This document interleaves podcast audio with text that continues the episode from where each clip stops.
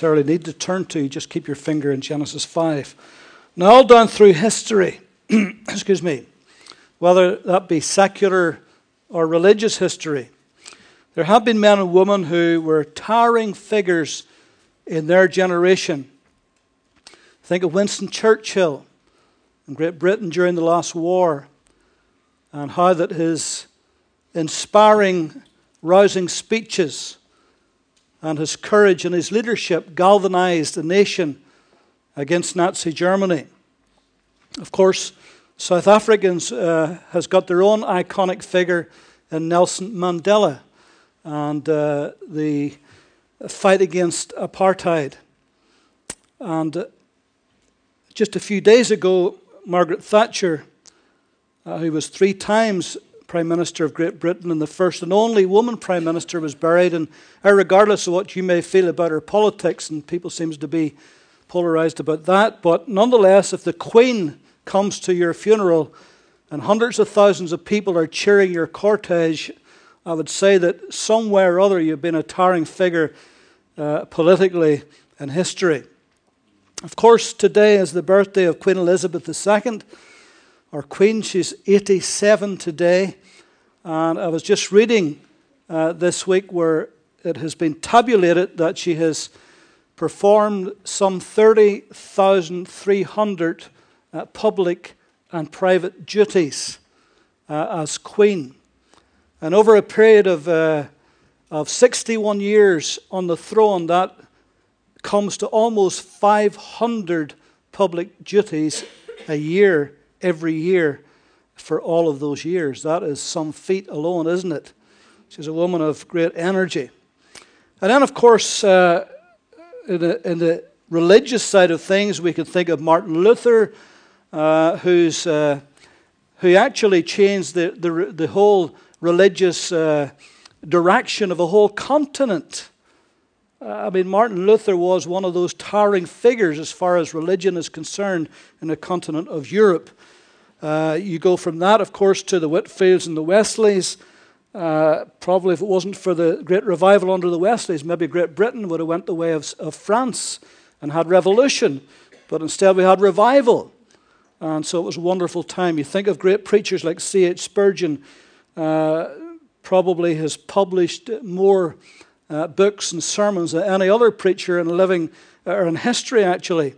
Think of Billy Graham, who's what, about 94 today, and he's now filming his last uh, public sermon uh, for America. And he's 94, and his great friend George Beverly Shea just died this past week at 104. Uh, these are men that had tremendous influence. Think of Amy Carmichael uh, from these shores, and Gladys Aylward, the great missionary to China, Amy Carmichael, of course, to India. And, and all of these, in their own unique way, uh, had tremendous influence uh, in their generation. The Bible also has standout figures like in the New Testament, you cannot get past Peter and Paul. Peter's the first half of the book of Acts, Paul's the second half, and of course, all the letters he wrote, two thirds of the New Testament, and so forth. And then, of course, Mary, uh, the mother of Jesus. Uh, what a tremendous, wonderful woman uh, that she was. And of course, then, uh, people like Abraham and Moses, Elijah, David, Isaiah, Esther, Deborah, uh, Rachel, Sarah, just so many people who were uh, tremendous uh, men and women of God. And Enoch, that we're going to read about in a moment, was also uh, a man of his generation and a man for his generation. Uh, and even though the Bible is quite brief uh, on what it records about this man, but yet it is a very telling record and it tells us much about his life and about uh, how he lived for God. And so he is then a standout man in his generation. We, we need standout men and women in our generation, don't we? Uh, we need people who's going to make a difference uh, before they leave this scene of time, that they have left their footprints behind when they leave. Now, as well as Genesis 5 18 to 24. He's also mentioned Hebrews 11, 5 and 6, and the little uh, one chapter book of Jude, verses 14 and 15. So I want to read these few verses in Genesis first, and then I flick over and have a look at the other verses as well. So, uh, Genesis chapter 5, and reading from verse 18. Jared lived 162 years and begot Enoch. And after he begot Enoch, Jared lived 800 years and had sons and daughters. So all the days of Jared were 962 years, and he died. Enoch lived 65 years and begot Methuselah. And after he begot Methuselah, excuse me, Enoch walked with God 300 years and had sons and daughters. So all the days of Enoch were 365 years. And Enoch walked with God, and he was not, for God took him. Methuselah lived 187 years and begot Lamech. And after he begot Lamech, Methuselah lived 182 years, sorry, lived 782 years and had sons and daughters. So all the days of Methuselah were 969 years, and he died. And then over there in Hebrews uh, chapter 11, the great roll call of faith, in verse 5 it says, By faith Enoch was taken away so that he did not see death, and was not because God had taken him. For before he was taken, he had this testimony that he pleased God. But without faith, it is impossible to please him. For he who comes to God must believe that he is, and that he is a rewarder of those who diligently seek him. For before he was taken, he had this testimony that he pleased God. And then, of course, in uh, the little short book of Jude, just before Revelation, in fact, if I read just a few extra verses in this, verse 5 will begin. But I want to remind you, though you once knew this, that the Lord, having saved people out of the land of Egypt, afterwards destroyed those who did not believe. And the angels who did not keep their proper domain, but left their own abode, he has reserved in everlasting chains under darkness for the judgment of the great day as Sodom and Gomorrah and the cities around about them in similar manner to these, having given themselves over to sexual immorality and gone after strange flesh, are set forth as an example, suffering the vengeance of eternal fire. Likewise, also these dreamers defile the flesh, reject authority, and speak evil of dignitaries. Yet Michael the archangel, in contending with the devil when he disputed about the body of Moses, dared not bring against him a reviling accusation, but said, The Lord rebuke you. But these speak evil of whatever they do not know. And whatever they know naturally, like brute beasts, and these things they corrupt themselves. Woe to them, for they have gone in the way of Cain, have run greedily after the error of Balaam for profit, and perished in the rebellion of Korah. While they feast with you without fear, serving only themselves, they are clouds without water, carried about by the winds, late autumn trees without fruit, twice dead, pulled up by the roots, raging waves of the sea, foaming up their own shame, wandering stars for whom is reserved the blackness of darkness forever. Now, Enoch, the seventh from Adam, prophesied about these men also, saying, Behold, the Lord comes with ten thousand of his saints to execute judgment on all, to convict all who are ungodly among them of all their ungodly deeds which they have committed in an ungodly way, and of all the harsh things which the ungodly sinners have spoke against him, against God, that is. And so there are uh, three portions of Scripture uh, that very obviously speaks about uh, this man, Enoch.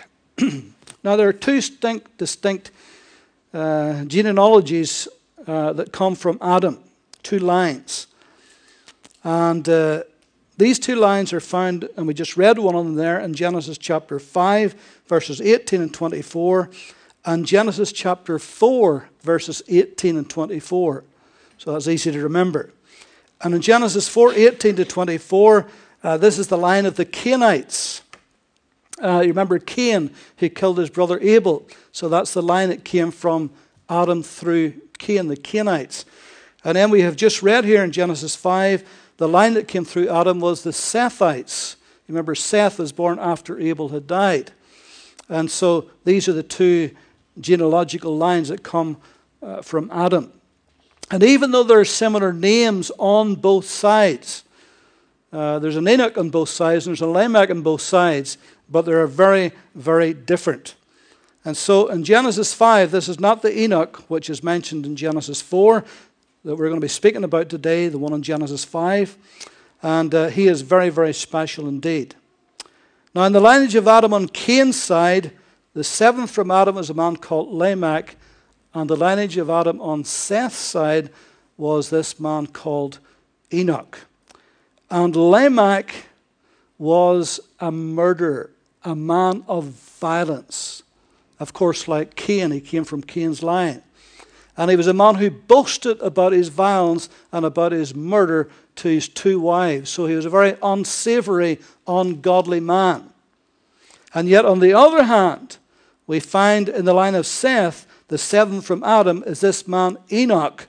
And Enoch was a godly man, a very, very godly man, a man that was well pleasing to God. And so he was a man of faith, whereas Lamech was a man of the flesh. And we see these two lines today, spiritually speaking people of faith and people of the flesh, people who live for God and people who live for themselves and maybe even live for the devil. And so there is those two lines that are in the world today. Now, Enoch lived before the flood. And because he lived before the flood, the world was very different than what it is after the flood. Uh, it would be very different as far as the climate was concerned. It would be very different geographically. Uh, because whenever the fountains of the deep broke up, and I haven't time to go into all of this because it's not the subject, but when that happened, it changed the geography of the world as we know it today from what it had been. So it was a very, very different world, different environment, different atmosphere, different climate, different geographically, uh, and all the rest of it. And maybe for those reasons uh, as well, uh, perhaps that's why men lived as long as they did live. You notice some of the ages we, we mentioned there, tremendous. I mean, Adam lived 930 years. Seth lived 912 years. Lamech was 777 years. And Enoch's father Jared was 962 years. And his son Methuselah, who was the longest man ever lived on the face of the earth, lived for 969 years. So Enoch's 365 years was quite short in comparison to those contemporaries around him, but nonetheless, in that short time, relatively speaking, uh, he was a tremendous man of God, and uh, we want to speak about him today. Now, in Genesis 5, where we just read, uh, when Enoch was 65, something happened to him that would alter the whole course of his whole life. He had an encounter with Almighty God. Now remember that he had no Bible at this time, there was no written record. Uh, but something happened to this man. At age 65, we don't know what he was like before that, but at age 65, he had an encounter with the living God. And his life from that moment changed uh, forever. And for the next 300 years, he walked with God. So we know this was a radical, revolutionary change that came into this man's life. When Christ comes into our life, there has to be a radical change. If there's no radical change, we've got to wonder are we truly in Christ? Now, that doesn't mean to say we're going on preachers and, and prophets like Enoch, but it does mean that there's a distinct difference from the man in Christ than the man who's not in Christ. I suppose that should be obvious, but there is. And so it seems to center around the time when he had his son uh, Methuselah, when he was born. And perhaps it's something to do with Methuselah's name.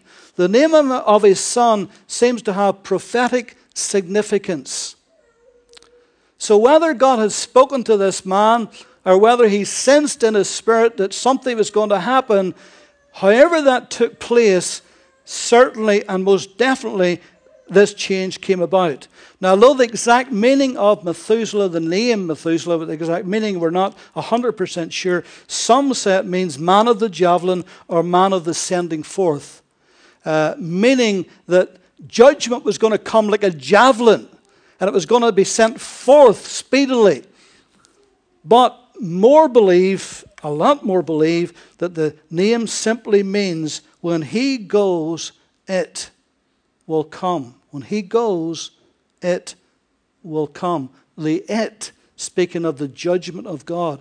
Remember, this is a perverse generation. We saw there in that little letter of Jude what conditions were like. This was an ungodly, perverse, crooked generation that this man lived in. And so perhaps God had spoken into his spirit. He sensed that judgment was going to come. Maybe he didn't know what the judgment would be, what form it would take place. Actually, the flood would come.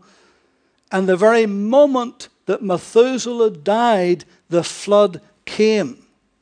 Whether he knew that was going to happen or not, but he sensed something of the judgment of God was going to come upon the earth because he called his son and, and he named his son Methuselah, which gives that meaning that judgment was about to come. And it did come the moment he died. So when he went, it did come.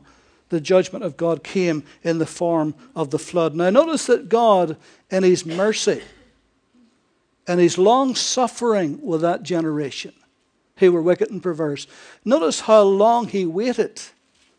969 years, almost a thousand years, he waited for them to repent and to change and to turn. And all of this 300 years that uh, we see that this man's walking with God, you can be sure he was prophesying and he was preaching to that generation. But nevertheless, they did not repent and they did not turn. So what happened? Well, we know what happened. The flood came. Uh, over in 2 Peter,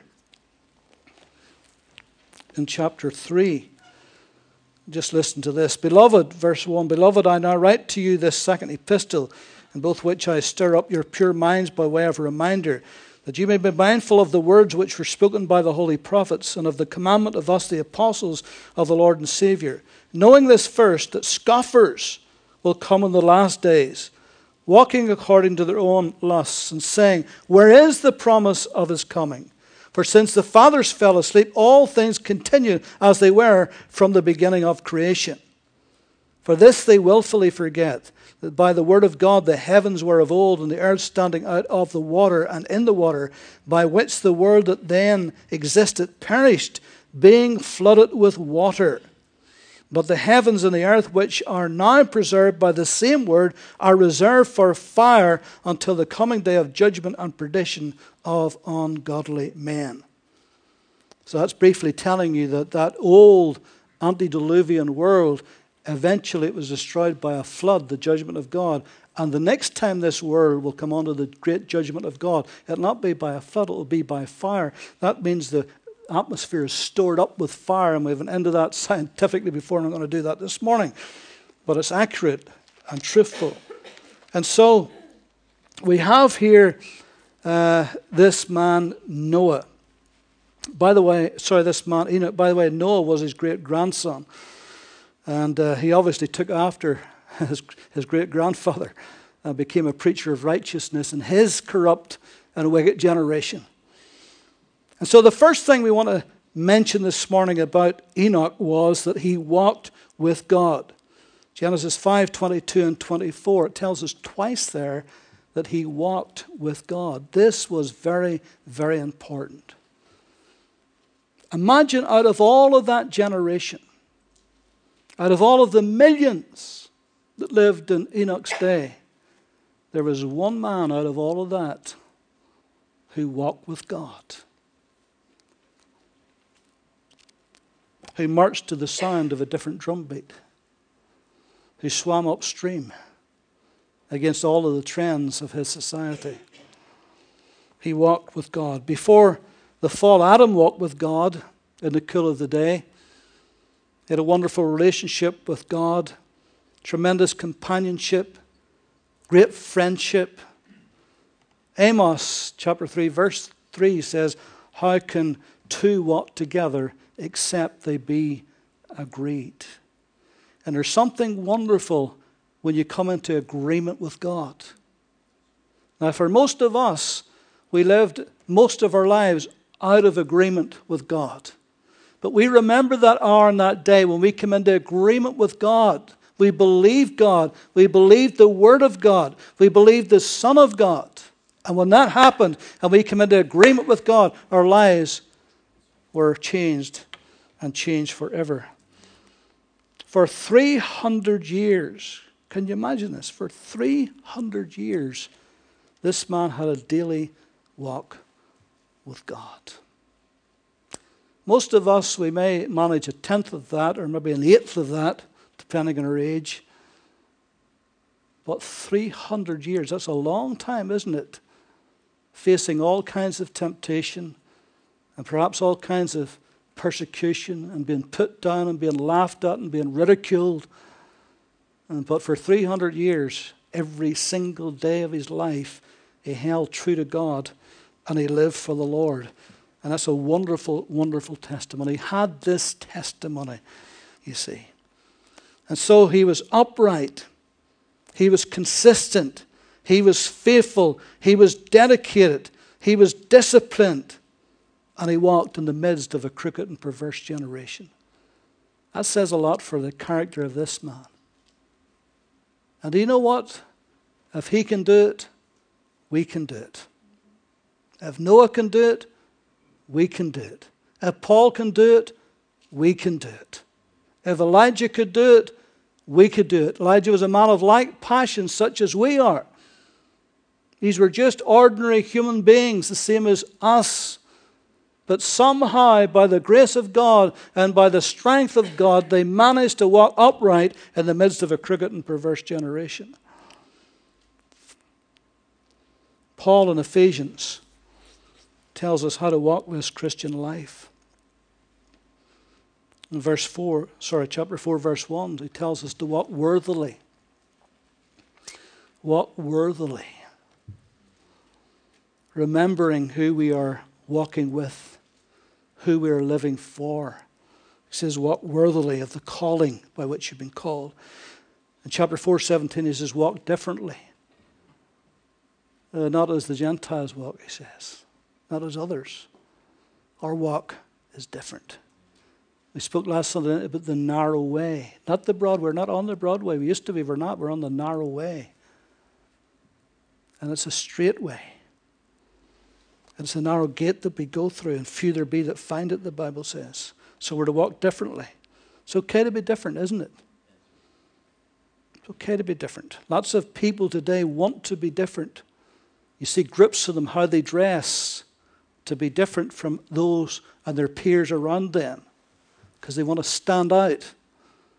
So, why should we not stand out and be different as believers in this world that we live in, in the workplace, among our neighbors, or wherever, even our family? Ephesians 5 1 and 2 says we're to walk in love. By this shall all men know that you're my disciples. Jesus said, if you love one another. 5 and 8 walk as children of light. We're not walking in the darkness anymore. We're walking as children of light. 5:15 walk circumspectly.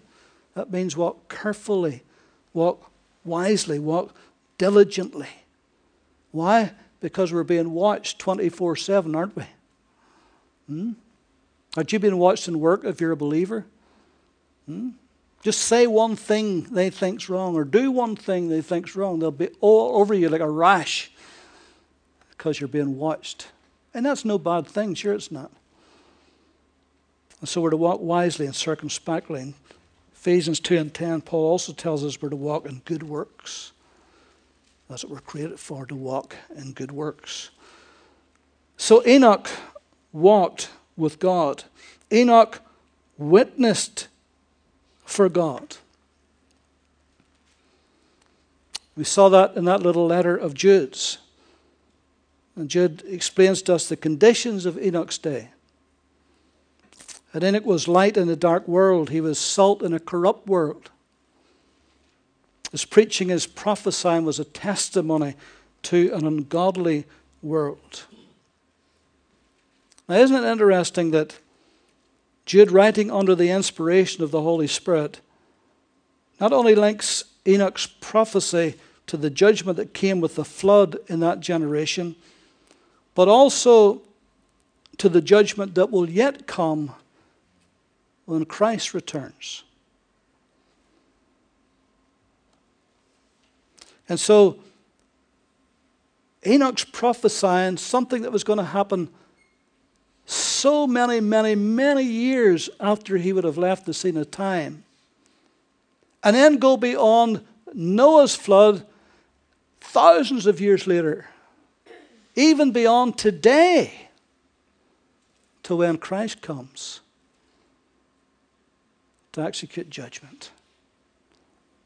And so here's a man who is completely in touch with God, who senses the Holy Spirit, who prophesies and who preaches even beyond what will happen in his generation.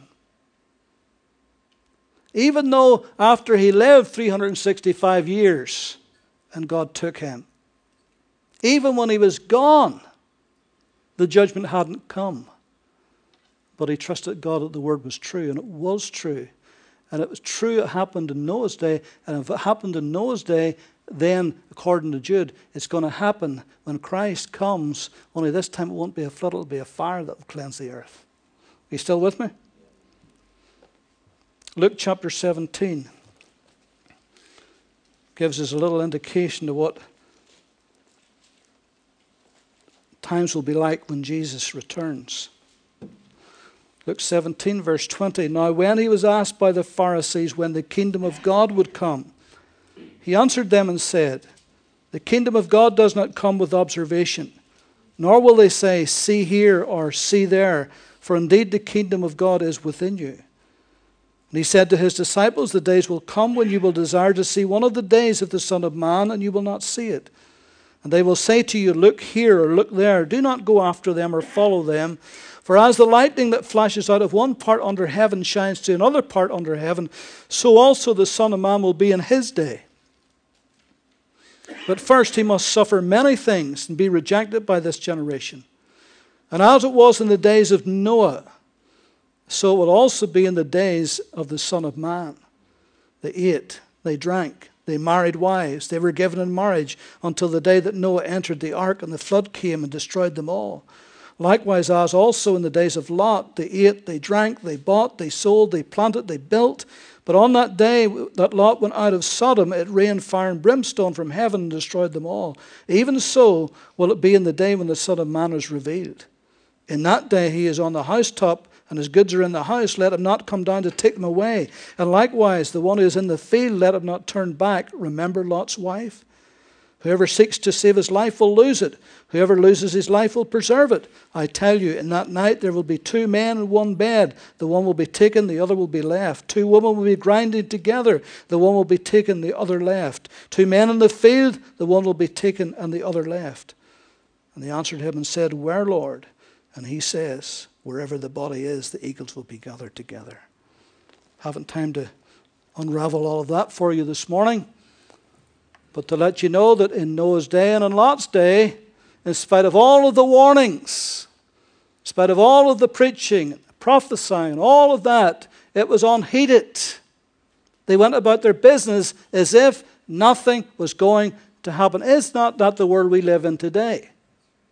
Those silly preachers those stupid preachers were laughed at, were mocked, were scorned. Those doomdayers that talk about Christ coming back, sure, he's never coming back. It's never happened. It's nonsense. Don't believe it, they say. It's no different today than it was then. But he is coming back. and when he does come back, he'll be coming back as a lion of the tribe of Judah. Enoch witnessed for God. And thirdly, Enoch was well pleasing to God. Hebrews 11:5 For before he was taken he had this testimony that he pleased God. Now that is an incredible statement. You remember when Jesus was being baptized by John in the Jordan? And how that the heavens opened and the Holy Spirit in the form of a dove descended and rested upon him. And a voice from heaven came and says, This is my beloved Son, in whom I am well pleased. And we can understand that. We would expect nothing less than that the Father saying about his Son, I am well pleased with him. Of course he was. Why wouldn't he be? But for God to say about Enoch, for this to be recorded by the Holy Spirit, that God was well pleased with him. That sets him out, doesn't it? That makes him a standout person. And in all that generation, in all those millions, there was one man that God was pleased with. To have Almighty God saying that He's pleased with you, He's pleased with me, that's something, isn't it? Hmm? To have that accolade to know that God is pleased.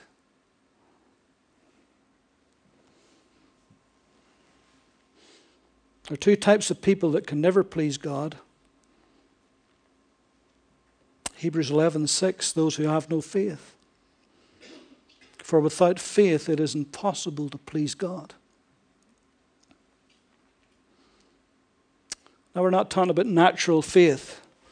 You went to sit in that chair this morning, you never even looked to see if it was there. You just knew it was there and you just planted yourself on it. You trust it would be there whenever you sat down, and it was.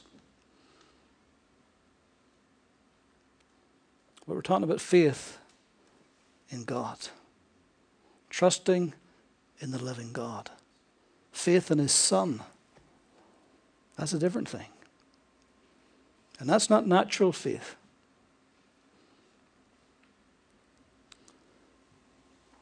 So without that, we cannot please God. He that comes to God must believe that He is, that He's a rewarder of those that diligently seek Him.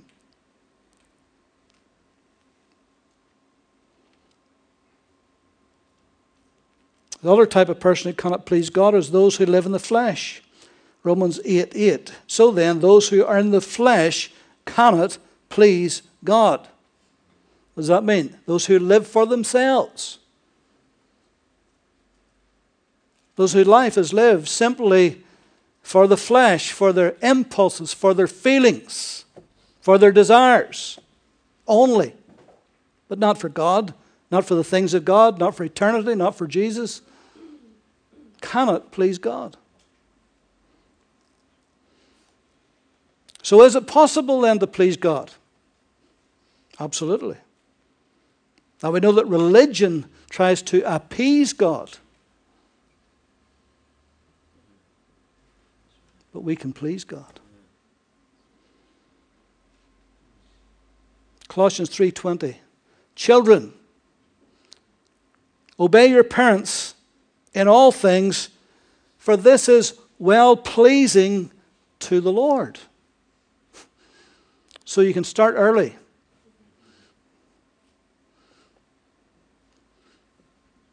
Not right, Ruth? I seen Ruth having a wee smile when I said that. Because you're sitting beside her granny and her daddy and her mommy. 2 Corinthians 5 and 9, Paul said, We make it our aim to be well pleasing to the Lord.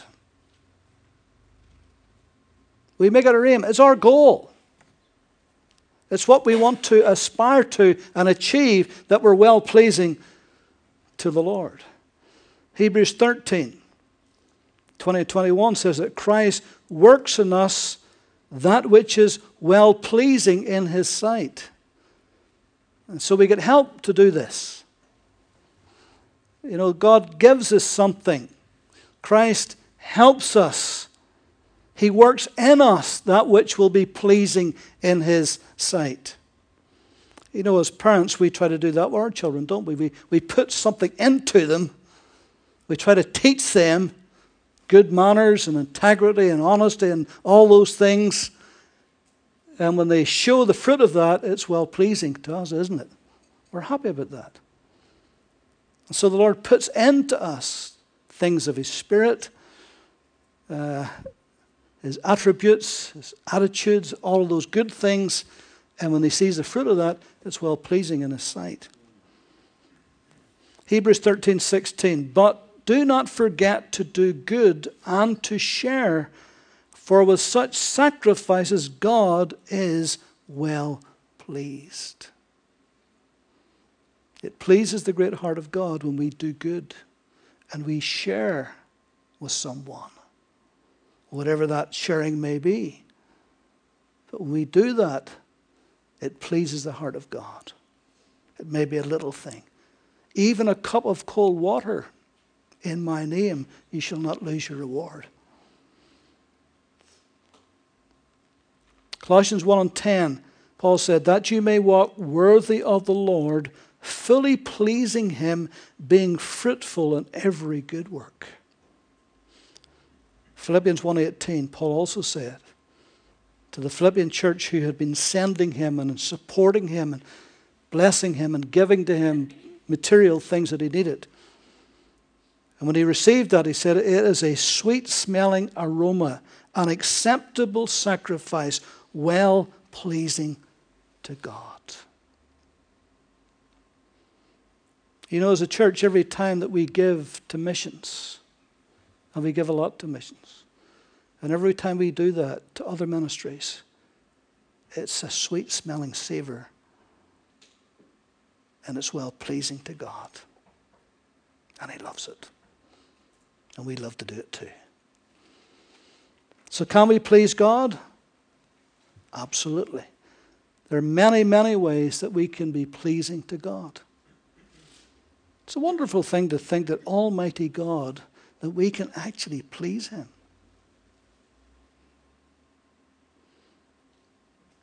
And then finally, Enoch was translated by God. Genesis 5:24 and Hebrews 11 and 5 it says by faith Enoch was taken away so that he did not see death and was not found because God had taken him. Hmm. Genesis 5:24. And Enoch walked with God, and, and it kind of puts this in a very understated way. And Enoch walked with God, and he was not, for God took him. Sometimes the Bible is very economical with its words. And he was not. what do you make of that? For God took him. Out of all the billions of people that has ever walked the face of the earth, from Adam until us today, and we are talking billions, only two people has ever went to heaven without dying and never come back. Enoch was the first. Two and a half thousand years later, Elijah, the great prophet, was the second. It tells us about Elijah how that Elisha knew he was going and he followed after him to get that double blessing. And it says that uh, fiery chariots come down and separated the two of them, and a whirlwind took Elijah up into heaven. but it doesn't say that about Enoch.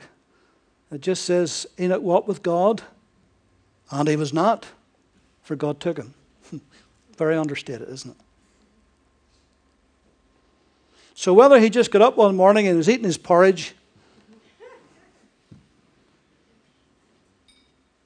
Maybe he was out for a walk, literally. Maybe just walking along the road praising God. And suddenly, in a twinkling of an eye, he was gone. and he was not.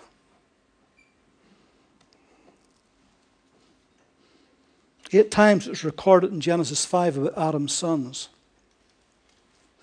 And in all of them, it says, and he died. And he died. And he died. Eight times. But it doesn't say that about Enoch. There's no obituary for Enoch. no death notice in the paper. no hole dug in the ground. No mourners. No cortege. He was not, for God took him. Supernatural. After 300 years of daily walking with the Lord, he simply vanished. And it says God took him. It's in the same sense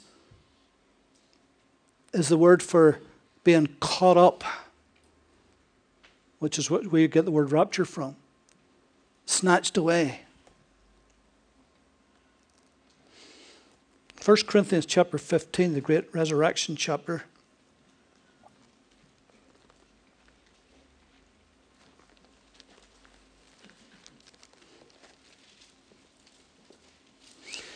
Verse 50 Now this I say, brethren, that flesh and blood cannot inherit the kingdom of God, nor does corruption inherit incorruption.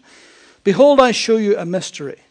We shall not all sleep, though we shall all be changed. Of course, sleep he's talking about there is dying dead. We shall not all sleep, but we shall all be changed. In a moment, in the twinkling of an eye, at the last trumpet. For the trumpet will sound, and the dead will be raised incorruptible, and we shall be changed. For this corruptible must put on incorruption, this mortal must put on immortality, and so forth. In the twinkling of an eye. atomos, like an atom. Not even a blink of an eye.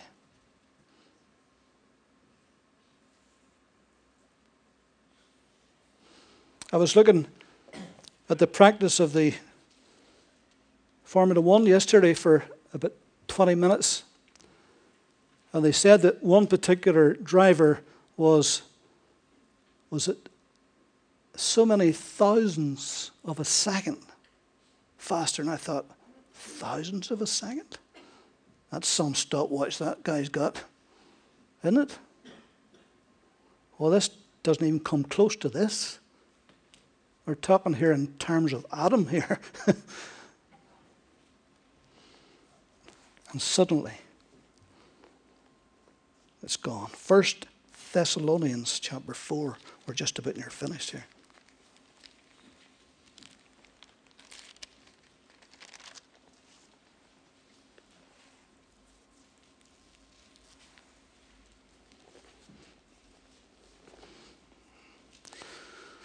Verse 13.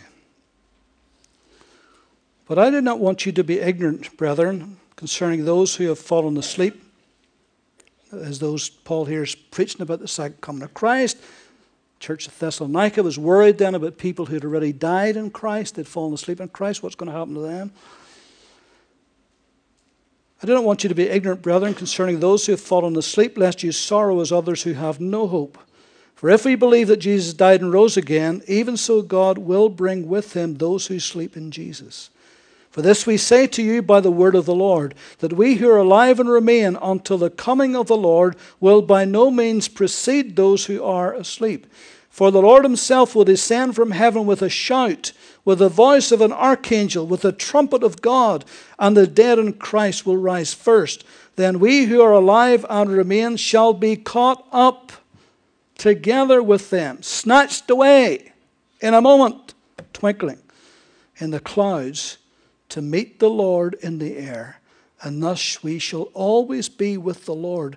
Therefore, comfort one another with these words. Huh.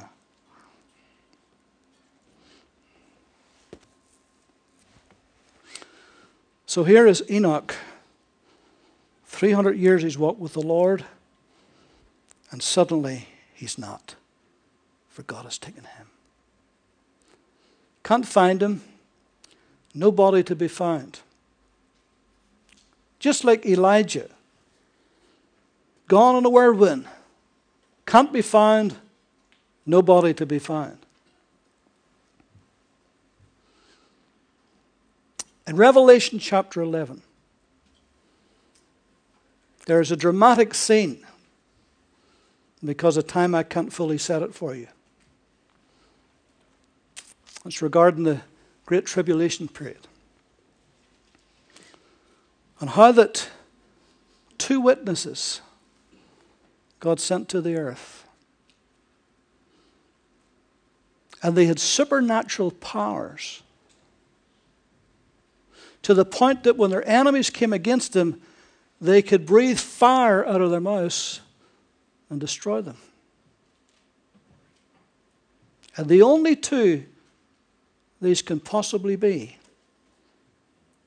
are the two we have mentioned this morning Enoch and Elijah.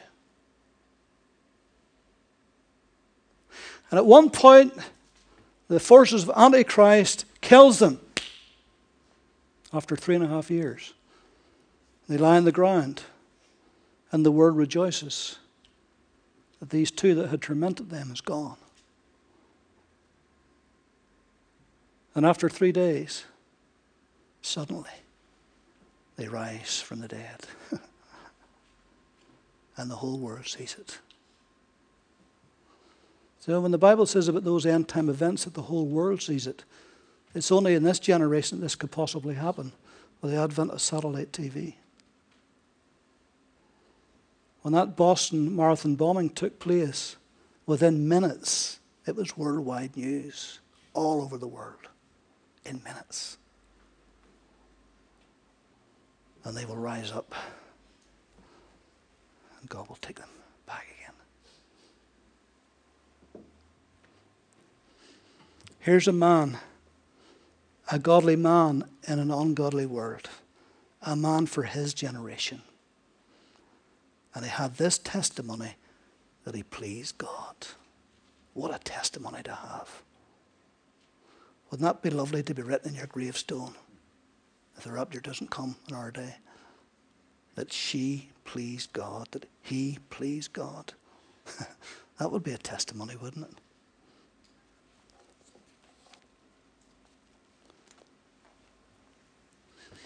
Can we be Enochs in this world? Can we please God in this world? By our lives, by our lips, by our deeds, our actions? Can we please God? Can we be standout people? Will people notice us for the right reasons? I don't mean by how we dress, but by our lives, because it's making a difference. Is our lives making a difference? And if it is, then we're being Enochs in our generation. Let's pray.